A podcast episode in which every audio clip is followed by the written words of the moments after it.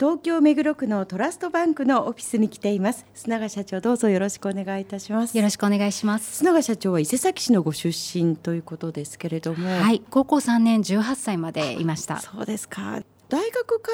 らが都内にいらっしゃってということですか、はい、はい、東京にそうですか、はい、え大学時代はどんな大学生活を送られたんですか？そうですね。まあほとんど勉強もせず、はい、まあずっと遊んでましたね。え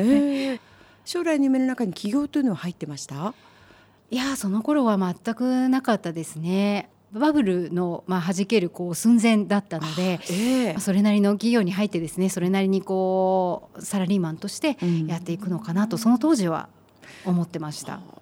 その就職の時というのはバブルが弾ける頃ですか？弾けた後ですか？もうまさに弾けた直後でしたね。大変な時期でしたね。そうですねもう東京にあの一人暮らししている女性というだけで、まあ、その集団面談みたいなものでさえも受け付けていただけなかったような時代だったんですよね。なのであの、東京で就職することはできなかったので、うん、群馬の実家に帰りまして。そうですか、はい、群馬県で就職しました。U ターンで。はいそうです、うん、がしかしその後あまり群馬にはいらっしゃらずにまたそうですね。またあの景気も上向いてきたというのもありましたしやりたい仕事みたいなのを、まあ、自分の中ではっきりしたものがなくて、まあ、いろんなことを経験したいなと思ってまた、えー、東京に戻ってきました。そしてどんなご職業に就かれたんですか？まあ、本当にさまざまな仕事をやらせていただきました。あの今振り返るとそれがすごく今の糧になっているなっていうのは思うんですけど、その当時はそれよりもこう興味本位というかですねこういったものをやってみたいという興味本位でこう点々といろんな職とかいろんな会社を、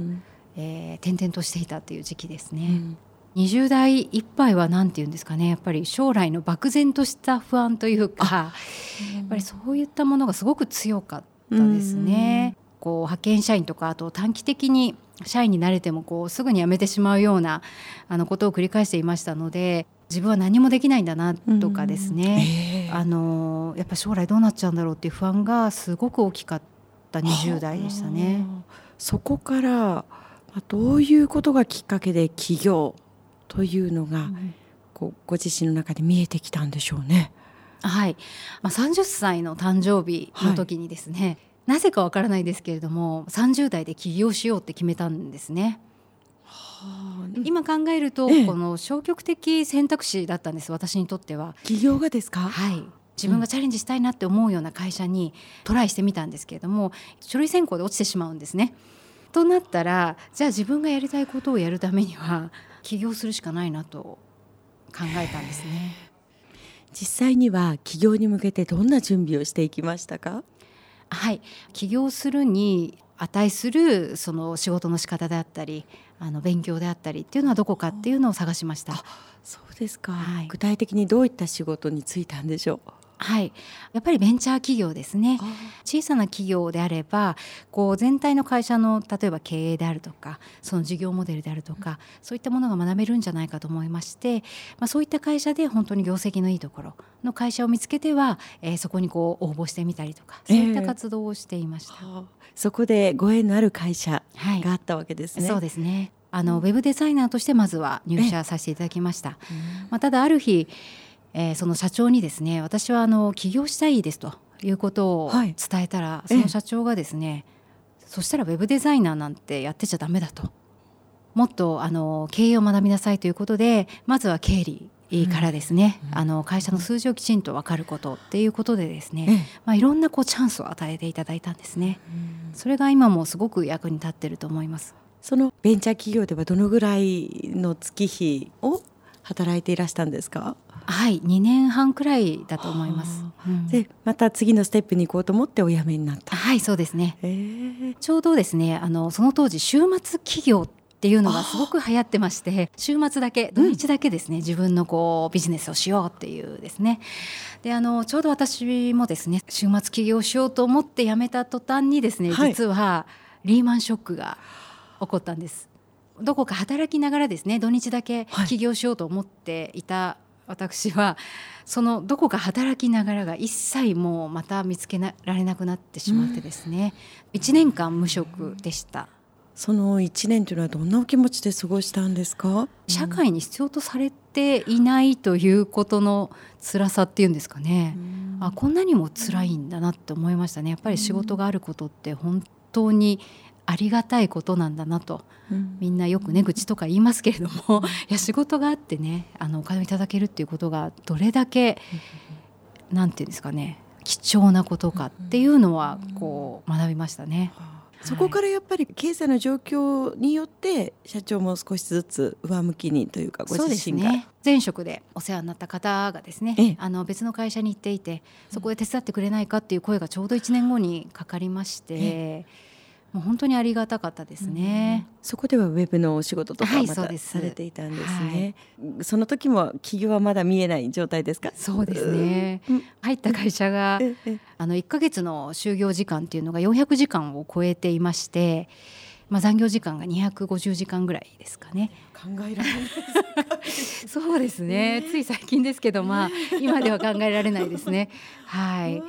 まあ、なのでまたそれどころではなくなったというかですね、っていう時期がまたですね3年半ぐらいですかね続いたという感じですね。さあそしてその後菅社長はどのようなこう流れの中から今のようなビジネススタイルというのを生み出していく形になるんですか、はい、あのちょうど38歳の時に起業したんですけれども、えー、やっぱりこうある時ふとですねその忙しいさなか何やってるんだろうと思った時に、うん、あのもう疲れ果ててですね、うん、あのもう寝ること以外何もできないような状態でして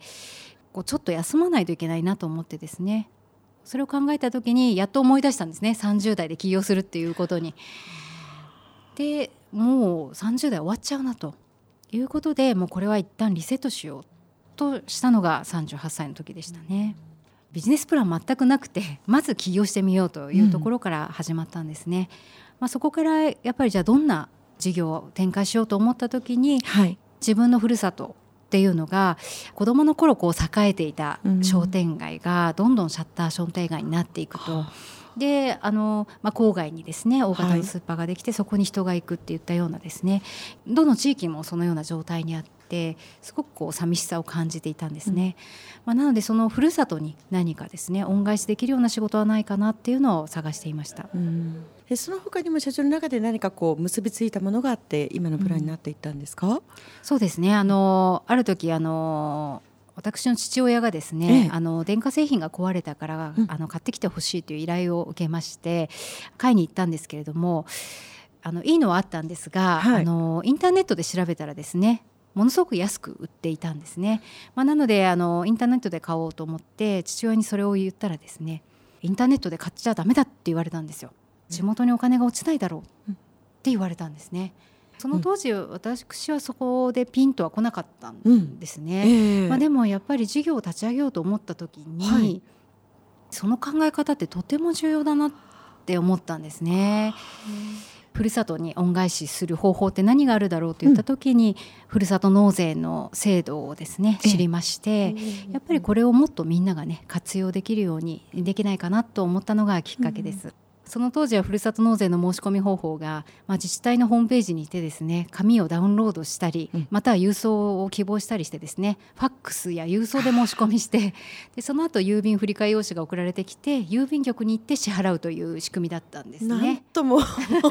まどろっこしいというか。そうですね、えー、なかなか忙しい中でですね皆さんそこまでやりたい気持ちがあってもですね、はい、実行できないんじゃないかなと、うん、まあ、そこでインターネット上で申し込みからクレジット決済からですね全てインターネット通販と同じような気持ちで寄付も簡単にですね参画できるようなふるさとチョイスというサービスを立ち上げました。はあ、それができたら便利だけれどもなかなかこうハードルが高そうですね。そうですね。ええ、やっぱり私自身もすごくハードル高いだろうなと思いました。やっぱりそう思いました、はい、最初に、え内容はやっぱり寄付ですし、うん、あとはビジネスの相手が自治体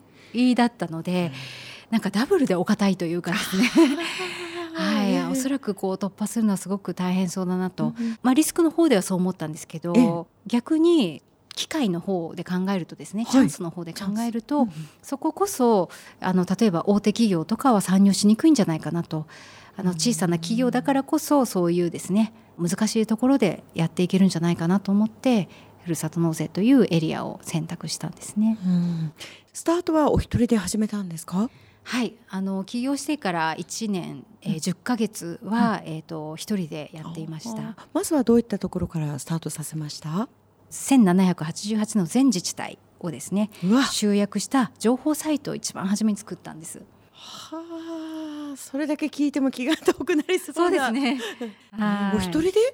これはですね私とあとはあの大学生のアルバイトさん2人にお願いして3人でですね一斉に調べて全部の自治体の全サイトに行ってですね全部の情報を拾ってきて2ヶ月かそのくらいでやりきったと思いますね。その後はどういうふうに段階を経ていきました、はい、やはりそこから申し込みからクレジット決済まで全部できるようにするという構想だったので、はい、そういった会社さんとですね交渉しに行ったりとかそれと同時にあの自治体さんにですねこういったサイトができましたよっていうことをですね、うん、反応を見るためにですね連絡したりしました。あとはメディアさんにですね、分かっていただくために全メディアの、えーと、リストを自分で作りましてあのラジオ局から新聞からテレビから雑誌からですね、ええ、でそこにですねこう一斉ファックスを送ってこんなサービスリリースしましたとかですね取り上げてくださいとかですね。はい、まあ、いろんな活動を一人でやってましたね。この辺りからだんだんこうお客様というか、はい、反応も出てきて、そうですね。その当時こう申し込みはできなかったんですけれども、ふるさとチョイスを見て、はい、自治体さんにですねものすごい問い合わせが入って、ものすごい寄付が入ったと。ええ、そしてですねサイトリリース9月からですね。ほんの3か月のその年の12月にはですね、はい、実は自治体さんからもう感謝のメールがものすごい届いたんです。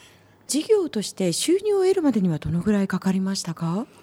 はい起業してから2年以上かかりましたね。2年以上、はい、反応はでも結構あったということですけれども収入はなかなか結びつくところまでいかなかった。そうですね。やっぱり自治体さんっていうのは来年度予算っていうのを立ててその後来年から一緒にやりましょうという形なので、うん、あの来年度予算を取って再来年から一緒にやりましょうという形だったので2年以上どうしてもですねタイムラグがあるんですね。その2年間というのはどのように過ごされた要は食いつないだんですか？はい。あの自身でアルバイトしながらですねその収入を会社の方に、えー、投資したような形でやっていました。はあ、なぜそこまで頑張ったんですか社長この苦しい期間さえ乗り越えればですねこれはこう育つなっていうのがですねすごくこう実感としてあったっていうことと、もう一つはですねやっぱりあの頑張っている自治体職員さんとかあとはその先にいる農家さんや漁師さんにお会いした時に私が頑張ることでこういった方たちの力になるんだっていうのが一番のですねあの推進の力になりました。この後の急成長を遂げていくお話の前に一曲お届けしたいと思います。リクエスト曲をいただきました。カサリンチュの曲ですがこの曲をなぜチョイスしたのでしょうか？はい。カサリンチュっていうのはあの奄美のですね方言でカサリ地方というのがありましてそれをカサリンチュと呼ぶんですが、まあ、そこでですねあのアルバイトをしながらミュージシャンを目指している方たちだったんですね。うん、でちょうどふるさとチョイスもですねあのそういうこう成長しようとしている過程であったっていうことと、うん、カサリンチュの方のですねあのがこう重なってですねこの「ふるさと」という曲がふるさとチョイスのあの、テーマソングになっているんです。それではお届けいたしましょう。カサリンチでふるさと